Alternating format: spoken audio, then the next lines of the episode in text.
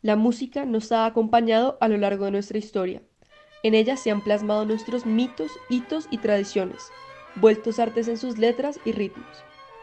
La vencedora, la cuchumba y la guaneña han formado parte de la tradición colombiana por varias décadas. La vencedora se convirtió en un grito de guerra y acompañó al ejército libertador en la celebración por la independencia que se dio en Boyacá el 7 de agosto de 1819. Interpretada por la banda marcial dirigida por José María Cancino, hasta hoy en día es considerado el segundo himno de Colombia y está impreso en nuestra identidad cultural. Siguiendo la línea del tiempo, nos encontramos con la cuchumba, un canto religioso a la Virgen Morena a la cual veneraban los indígenas uvas en la cueva de la Cuchumba en Huicán de Boyacá. Esta fue regalada a ellos por un cura en la, en la época de la Inquisición. Esto no solo acompaña una tradición dada en este lugar, sino que nos narra nuestra historia a través de su razón de composición, creando un espejo al legado de la colonia y la religiosidad que han moldeado nuestra tradición e historia.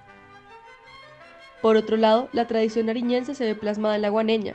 El ritmo del bambuco en este caso va acompañado de, cuatro estrofas casi iguales entre ellas, que narran el engaño de este estereotipo de mujer pastusa.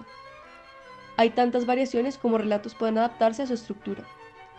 Esta canción sin dueño, a la cual atribuyen su creación a Nicanor Díaz, pasó a pertenecer a todo colombiano. La guaneña se volvió parte de la identidad de la región, el himno implícito de Nariño, que narra las historias del, del compartidas, del común compartidas, y tan emblemática que años más tarde Eddie Herrera, el jazzista colombiano, transformaría este célebre bambuco en un jazz y lo llevaría a los cafés de Nueva York. Tal es la trascendencia de estas canciones que hoy en día pasan a ser un emblema colombiano y a llevar en alto nuestras tradiciones, cultura e historia de generación en generación. Esta música perpetua lleva en su ritmo Colombia,